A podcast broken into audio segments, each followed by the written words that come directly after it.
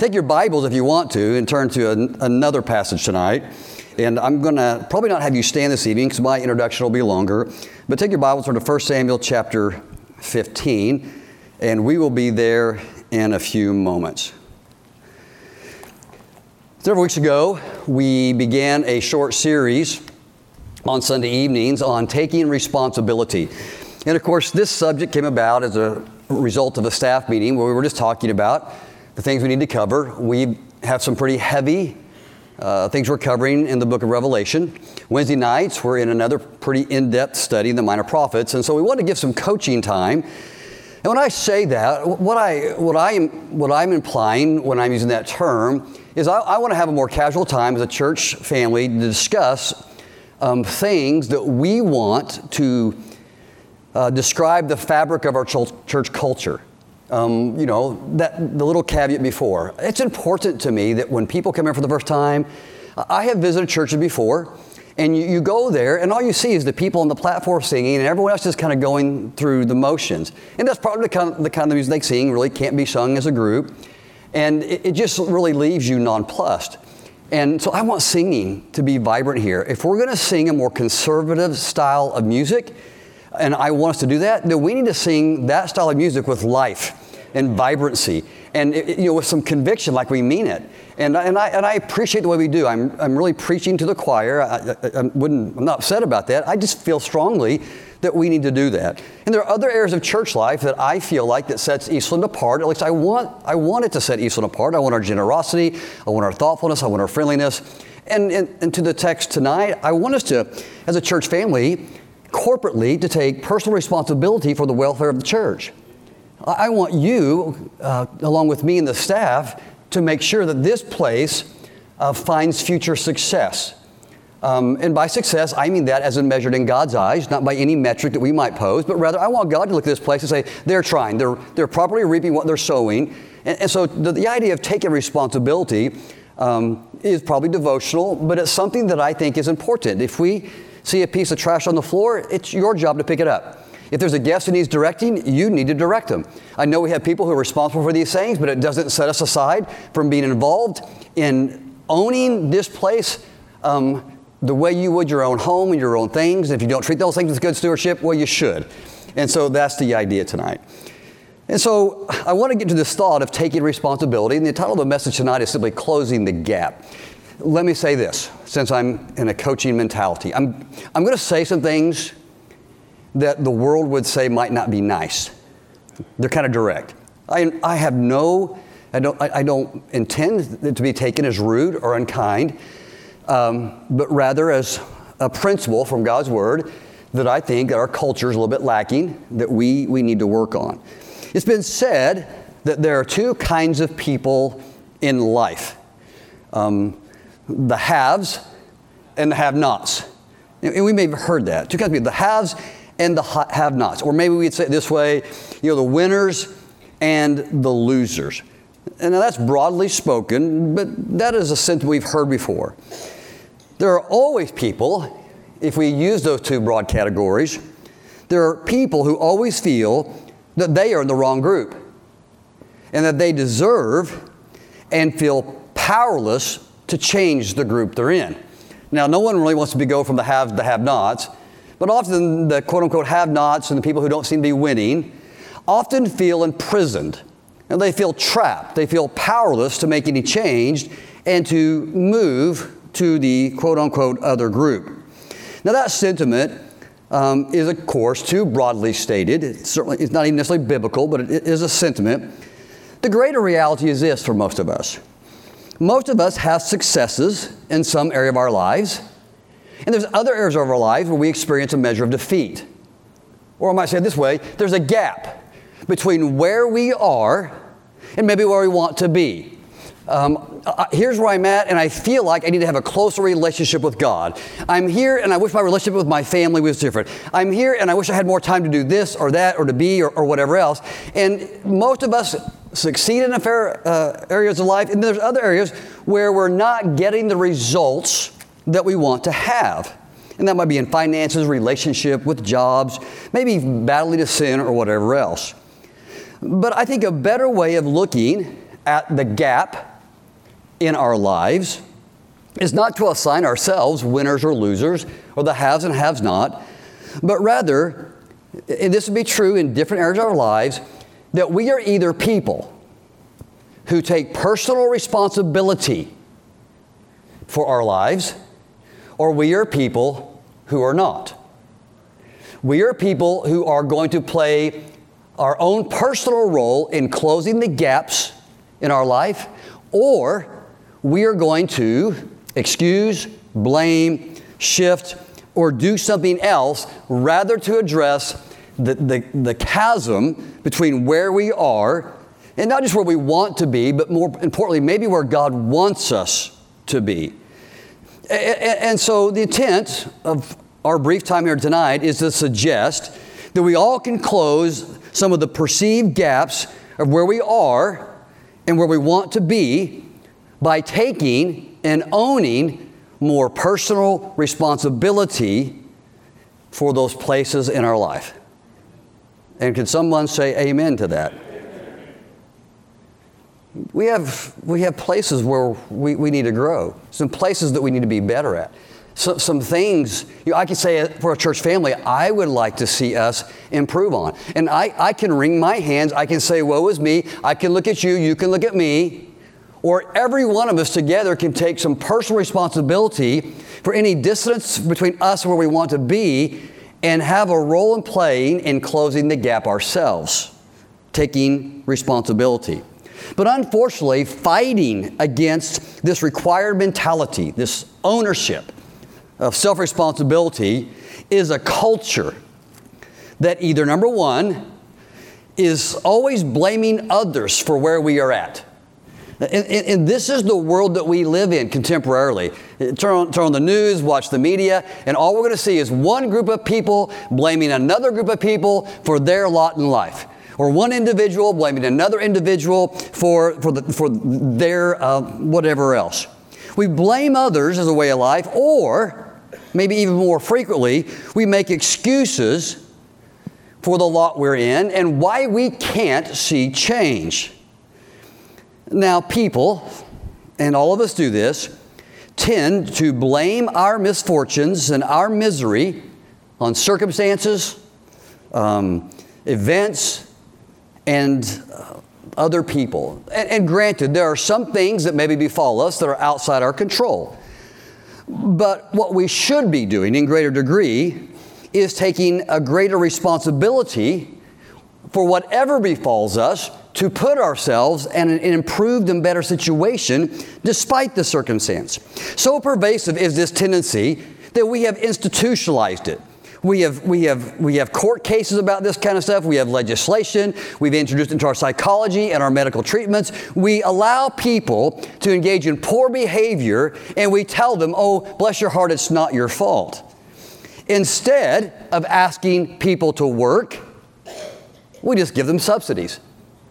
And we just say, well, you know, you had some inequities in life, so here you go. Life's been unfair to you, so we'll try to make it more fair by not making you do what's required, and we'll do that for you.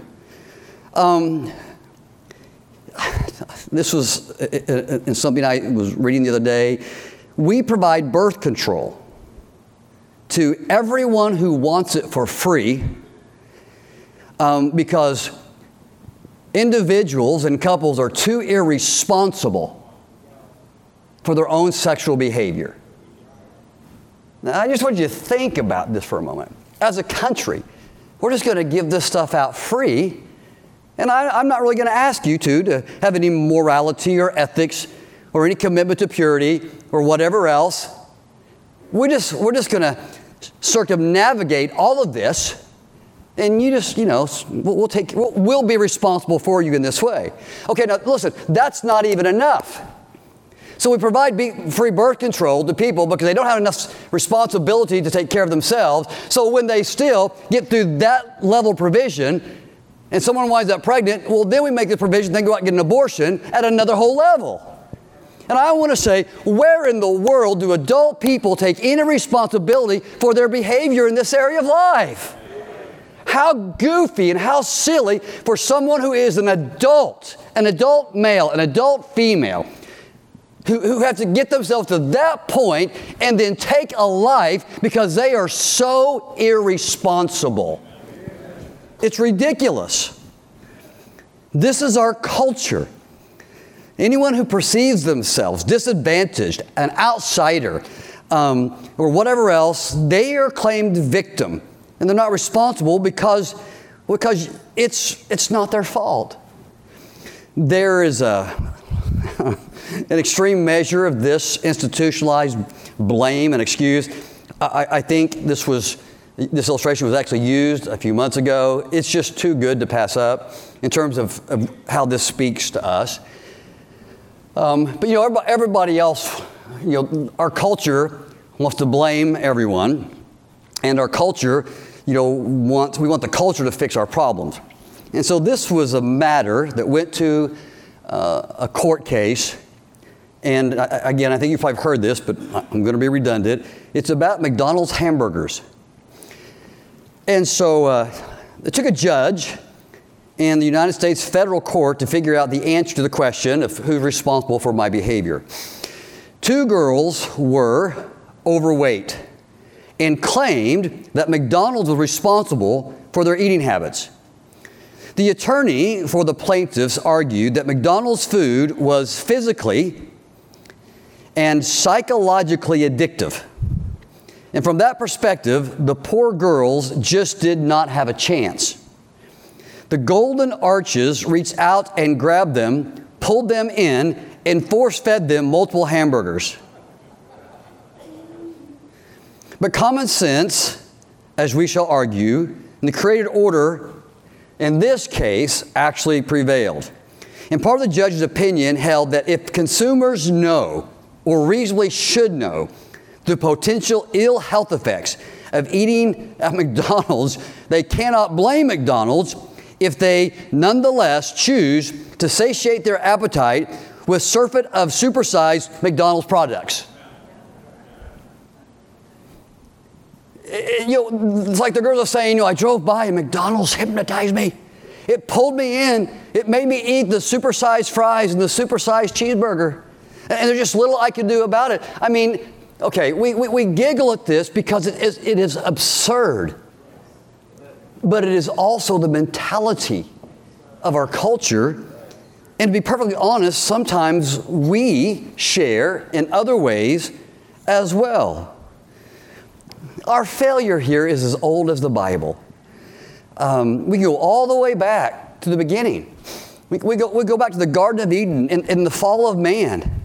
And, you know, God gave these very express, simple answers. He said, there's a tree in the center of garden. It's the tree of life. And he says, do not eat. And by the way, there are a myriad of trees around this one that says that you can't take of. You, you know, sometimes parents want to give a reason for everything. And sometimes here's, here's a sufficient reason because I said so. You know, God said, don't do it. Just don't do it. It's okay in your home to say, don't do it, don't touch it, don't, don't do this. You know, that's a whole other sermon that I want to get bogged down on. But he just said, don't do it. And they did it. And so they immediately, this is the nature of sinful man. The very first thing they do is they excuse and they blame. Eve, uh, uh, the devil made me do it. Literally. It's where the, the phrase is born out of. It's the serpent did this to me. Adam. It's, it, this, is, this, is, this is the ultimate offense. It's Eve's fault. And then, Lord, you gave me the woman. right? I mean, that's, that, that, this is where all this started. It's not my fault. The gap of my life is not my problem. It's not my fault. Something else happened. Someone else was responsible. And we play this blame game and this excuse game. If you have your Bible still open to Psalm, uh, 1 Samuel chapter 15, I think this is a great um, place to see this text or this principle in action. There's a story in the Old Testament when the children of Israel were coming across the, the desert and the Amalekites fought against them. And they didn't just fight against them, they did so in a very ignoble and dishonoring way. They, they came to the older people and the children in the nation of Israel and they fought against them there. It was just, it was just complete wickedness and corruptness. And, and they, God wanted these people punished in the days of Saul and he didn't want their influence having any more influence in the people of Israel. So he, he told Saul he wanted them eliminated. He wanted them eradicated. He wanted the people, he wanted the culture gone. Matter of fact, he wanted the culture in this corrupt influence gone so bad, he said, I want them all gone, and I don't want you to take anything from them. No spoil, no images, no, no, no clothing, nothing. I, I, I don't want the influence of these people upon you in any way. And so let's look at verse 6 of chapter 15. We'll read part of the story. And, and you know the story, but it's, it's so helpful to read. And Saul said to the Kenites, Go depart, get you down from among the Amalekites, lest I destroy you with them. There's a group of people that, you know, that weren't amongst people. He wanted them to be removed. So, verse 7 And Saul smote of the Amalekites from Havilah until the coming to Shur that's over against Egypt. And he took Agag, the king of the Amalekites, alive. So now we have a problem. And utterly destroyed all the people with the edge of the sword.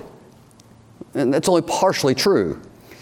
But Saul and the people spared Agag and um, the best of the sheep and of the oxen and the fatlings and the lambs and all that was good and would not utterly destroy them. But everything that was vile and refused, they, re- they destroyed utterly. So, so they came up with their own standard. They came up with their own measuring stick. It wasn't God's, but they, they came up with their own. Well, of course, then came the word of the Lord unto Samuel, saying, It repenteth me that I have set up Saul to be king, for he has turned back from following me, and hath not performed my commandments. And it grieved Samuel, and he cried to the Lord all night. And when Samuel rose early to meet Saul in the morning, it was told Samuel, saying, Saul came to Carmel, and behold, he set up a place, and has gone about, and has passed on, and has gone down to Gilgal. And Samuel came to Saul, and Saul said to him, um, Blessed be thou the Lord, I have performed the commandment of the Lord. An untruth. And Samuel said, What meaneth then this bleating of the sheep of mine ears and the lowing of the oxen which I hear? And of course, that has launched a thousand sermons in our circles. And Saul said, They have brought them from the Amalekites for the people. Wait a second. Who's in charge? Saul. Who's leading the people? Saul. But they have brought them, the Amalekites, for the people spared the best of the sheep and the oxen, to sacrifice to the Lord thy God. And the rest we've utterly destroyed. And Samuel said unto Saul, Stay, and I will tell thee what the Lord has said to me this night. And he said to him, Say on. And Samuel said, Would thou wast little in thine own sight? Wast thou the head of the tribes of Israel, and the Lord anointed thee the king over Israel? And the Lord sent thee on a journey and said, Go and utterly destroy the sinners, the Amalekites, and fight against them until they be consumed. Wherefore then didst thou not obey the voice of the Lord, but didst fly upon the spoil and this evil in the sight of the Lord? And Saul said to Samuel, Yet I have obeyed the voice of the Lord, and have gone the way which the Lord hath sent me, and have brought Agag, the king of the Amalekites. He's, he's literally confessing that he failed to do what he should have done, and have utterly destroyed the Amalekites. But the people took of the spoil and the sheep. So a second time, Here's a man who was caught in a failure, but he wouldn't own it. He, wouldn't admit it. He, this is where he was so unlike David. David did things equally egregious and worse, but when Nathan took his finger and pointed at David and said, Thou art the man, David said, I am the guy. And he changed his life. But Saul didn't have that humility in him. And so when Samuel says, I'm talking about you, he, he would not own the responsibility for the failure. So twice, this man um, will not repent, and, and he's blaming the people of which he was in charge of. There's a similar story in the New Testament that Jesus tells about three men who received talents. And the Lord gave instructions to each man, who, by the way, the, the number of talents they received were different, but the responsibility to invest them and do something with them was the same. So take your Bibles and turn to Matthew chapter 25. Because we're going to see the same kind of blame game um, portrayed in the New Testament.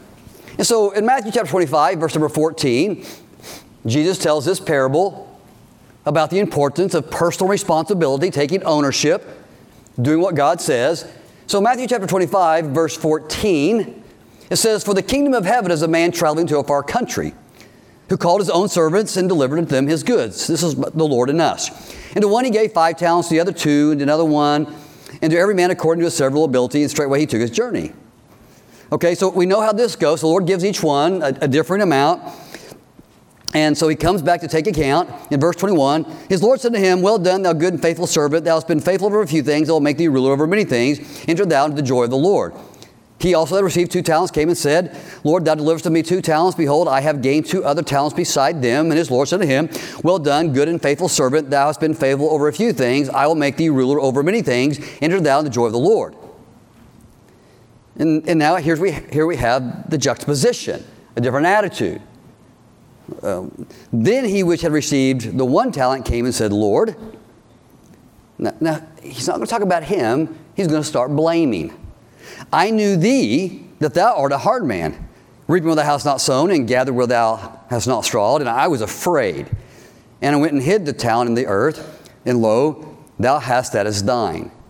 And his Lord answered and said unto him, Okay, stop for a second. Look up here. This man offered an excuse and he blamed.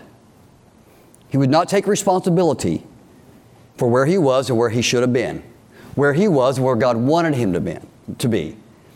Now, this is harsh, but this is the Lord's reply. It says, That's not the problem. Let me tell you what the problem is. Verse 26. His Lord answered and said unto him, Thou wicked and, next word please.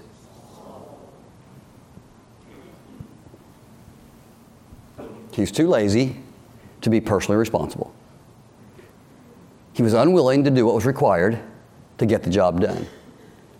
It's just too hard, too risky, and wouldn't do it. Thou wicked and slothful servant, thou knowest that I reap where I sow not and gather where I, have not straw. Thou oughtest therefore to have put the money to the exchangers. You should have found a way to make this work, is what he's saying. And see, we don't like it when people talk to us like that. that that's, not a, that's not a legitimate reason for that failure. You're making excuses. You're blaming. How about this? Okay, I'm not being unkind. You're just lazy. You're unwilling to do the hard work to make this work. You were unwilling to explore other options. You kept yourself too tightly in a box, and you didn't even consider there's other possibilities out there to get a way to get this job done. You simply dishonored me by failing to take ownership over a task that I have given to you. Now, this is a, these truths are rehearsed over and over in the Word of God. Um, sloth and fear are part of not taking responsibility. And so let me go back to McDonald's and Saul and Adam.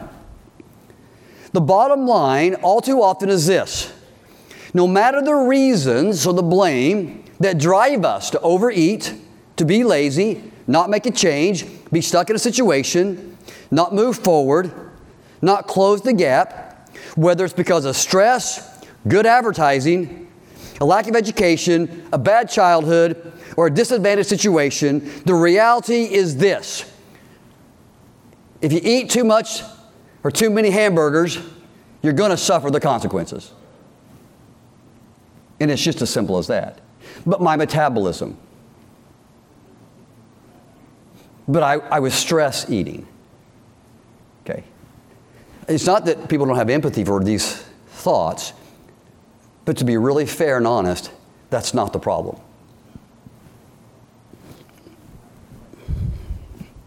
Blaming and excusing isn't the solution. And it's not my fault mentality has no place in the people of God. It may, for a moment, blame, excuse, quote unquote reason. It may, for the moment, make you feel better. More likely than that, it's simply a diversion to help you not feel responsible for the situation that you're in. Most of all, you're simply keeping yourself from the hard work required to get to a different place.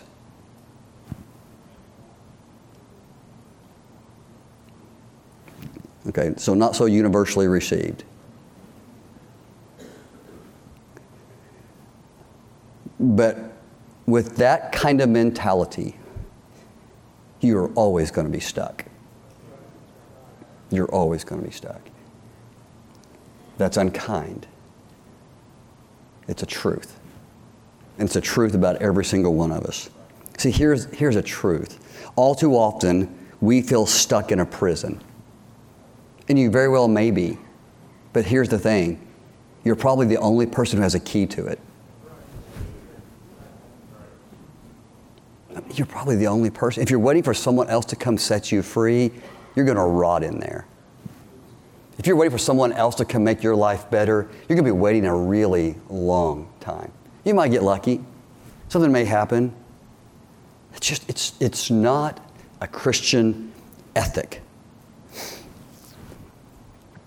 I was talking to someone, and I'm, I'm just trying to give some real life examples here. I, am not being unkind, and, and the one I'm talking about is, is here currently. I was talking to someone who was single. And there's certainly no shame in that, and God calls and has that lifestyle for some people. But they were single. But in their heart, they, they didn't want to be. They wanted to be in a relationship and they wanted to be married. So I asked this question to them. I said, So, what are you doing about that? And the reply um, was, Well, there are no godly men out there. Okay, well, I'm willing to concede that finding a godly man is a very difficult endeavor, and that that's probably, honestly, a rarity. Um, and they're hard to find. So then I pressed, I said, So, how are you looking for a godly man? And their reply was, I'm waiting for God to bring someone to me. And I said, What? W U T. That's the way I, you know, what?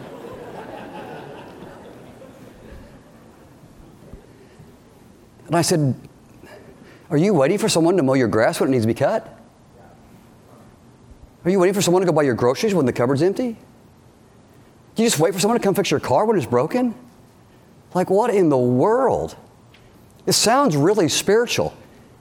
But the Bible tells me we reap what we sow. So, how about let's at least move, if you're going to be spiritual, let's move from that place to this one. I'm praying about it. That seems to be a better answer than I'm just waiting. I'm praying about it. And how about even this? Let me give you one answer better than those two. I'm praying about it and I'm asking God to do what He can do, and I'm going to do what I can do. I'm going to take some responsibility for it. And by the way, God may never have that for someone, but how would you possibly know if you own nothing closing the gap yourself? So, how about this? Go enlarge your world. You catch fish in the pond you're fishing from. So go enlarge your world. Um, go meet some people. And today, I think there's probably some safer ways to meet people online. It may not work. I know lots of people who are very happily married through that particular effort. But just to abandon hope is a very negligent response. It's negligent. We don't wait for things that need to be done we ask for God's help, and then we work, mm, we go work with the power that worketh in us mightily, as the Apostle Paul says. And so we, we go do something. We cannot always control what happens to us. But there will always be a range of options we can choose in response to the things that happen to us. And, and our responsibility is to change within our efforts and the grace of God to change what we can change. And by the way, when you, tr- when you have different responses to what happens to you, you get different outcomes. And I'm just suggesting that excuses and blaming will always get you the same outcome nothing. Nothing. But a different choice might.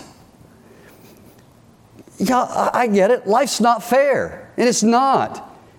And you're not always going to get what you deserve or at least what you think you deserve. But you will get some things, I promise you, that you don't deserve.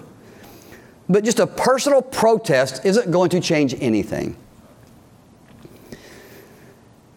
Years ago, I trusted someone with an adult Bible class. Now, I, have done this many times in 20 years, and, and, and not all adult Bible classes work out.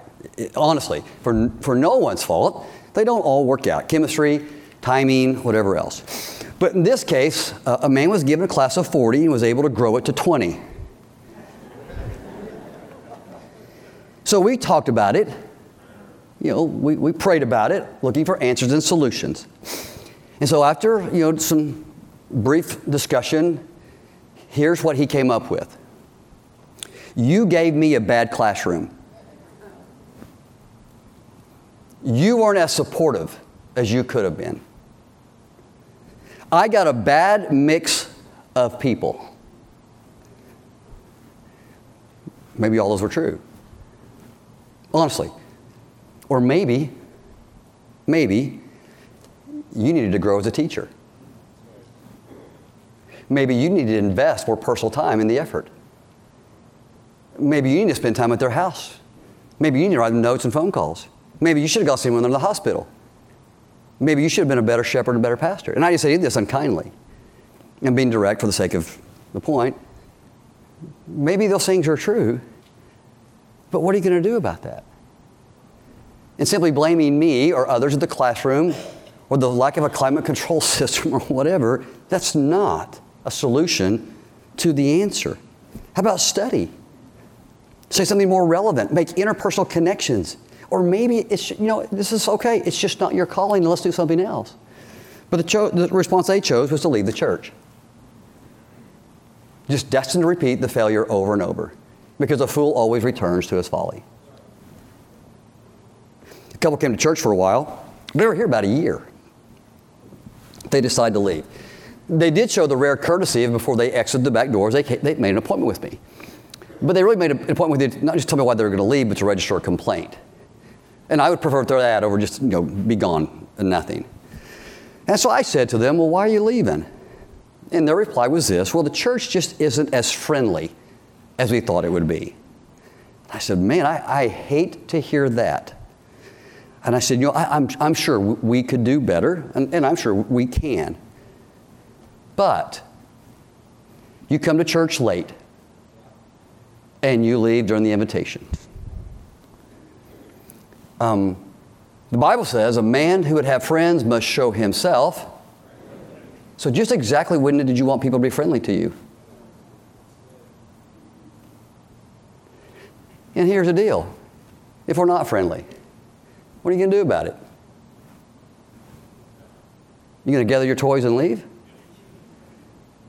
Or are you going to try to fix the problem? Why don't you be part of the solution? I say this to every new members class we have. If that's your experience, I am so sorry to hear that. Come help us fix it.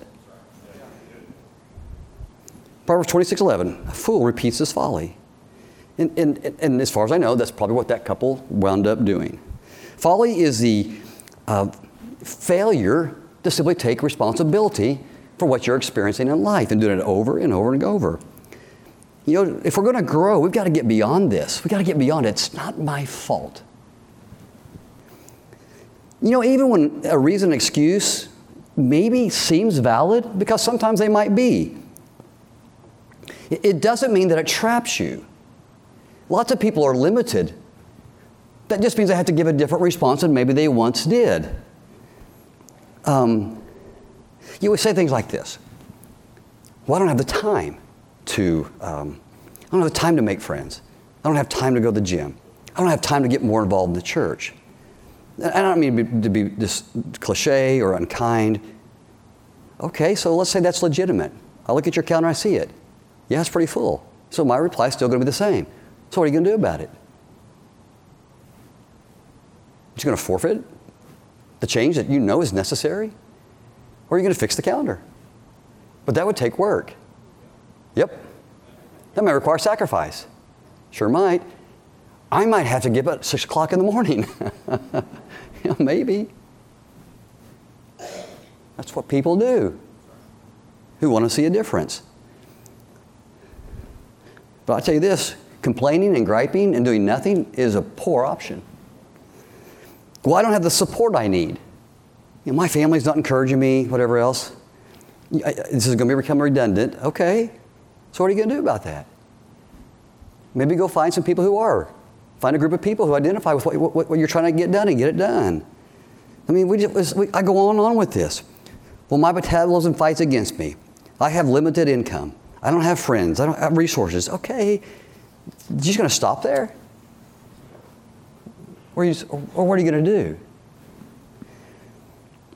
Can I, can I say that this mentality is so pervasive? Don't give in to it. We, we have a resource that can make us bigger and better than that. Don't say, I've tried everything, because the truth is you haven't. Like, no one's tried everything. Like, that's just not true. And your trying and my trying might be very different. You know, if trying means the first time I go outside and I get a sweat on my forehead and I'm out, that's not trying. And again, it's just, we need to be careful with these things that we say. They're, they're not true. We say, I can't. Well, can't never could and it never will. And maybe you, maybe you need help, or maybe you need to do it a different way, or maybe you need to take a different path. I can't just shuts the doors on change.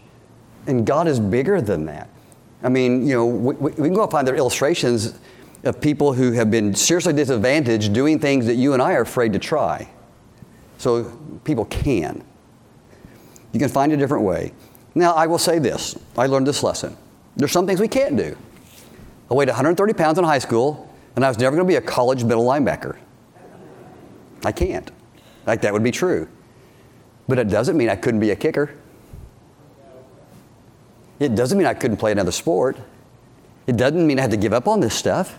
It just means I have to choose and find the creativity and the grace, maybe, to go about something in a little bit different way. But you can't? That is so defeatist. You know, we need to learn to avoid this mentality in its passive language. Um, we say things like this I was prevented from getting to the meeting on time by traffic. Or how about, I chose to chat on the phone too long before I got in the car. Well, the opportunity to bring up the problem didn't come up in the conversation. Or how about, I just felt too awkward, so I didn't say anything. You see the difference? One's blaming and one's owning it. He made me go see a horrible movie. Or how about, I gave him control over my choices. I was manipulated into buying that stock. how about, I chose not to do the research myself and gave the power and responsibility to another person. I'm waiting on God to find the perfect job. Or how about, I don't want to spend the time sending out re- resumes, calling people, getting online. It's just all too much trouble. See, those are very, very different things. The truth is, it's, we're never so locked in, we don't have another choice. Um, and if you feel that way, you might want to have someone from the outside come in and help you evaluate that and confirm that. You might want to start thinking outside the box, as Jesus suggested. Well, if you're afraid to invest that way, you should at least put it in the, the bank so it could gain, gain interest. There is another way to honor the intent. So instead of excuse and blame, and it's not my fault, own the gap. Own the gap. Take responsibility for where you are. Ask God for help. Find a solution. And if none really exist, well, then you'll know. You'll honestly know. You know, um, I'll close with this. Matthew 7 8 gives us some instruction about the, the quagmires and the, the difficulties of life. And it says this When you're in that place, seek, ask, and knock. And if you seek, and you ask, and you knock, then a way is going to be provided for you. And that's still the truth. It's just easier to say, I can't get to the door. I'm not willing to put up the effort. I don't know what's required. But if you ask and you seek and you knock, then there's a biblical principle here. You're probably going to find an answer to your solution. But blaming others and making excuses is never going to close the gap. never going to get it where you want to go, and it's not the proper way of Christian thinking. Let me ask you to stand.